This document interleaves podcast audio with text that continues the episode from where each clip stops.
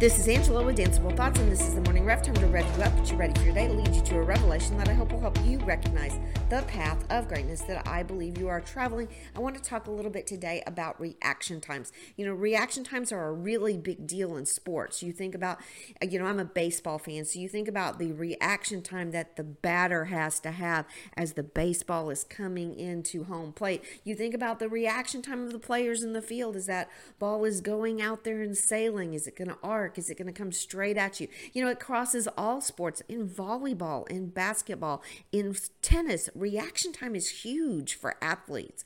They've got to know what to do, when to do it, and they have to have almost instantaneous reactions many times to be successful. But I'm going to take that concept of reaction times to a different situation, and that's your interpersonal relationships, those reactions that you have when you are with other people. I'm going to say that maybe we don't always want reaction times to be swift, especially when we're interacting with new people, when we're encountering new situations.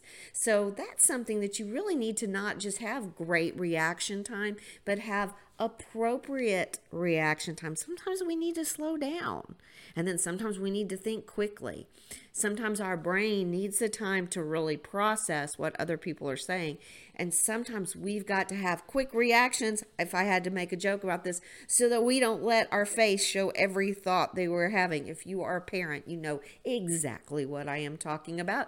Just stay calm at all times. So reaction time is something I want you to think about as you go through your day to day.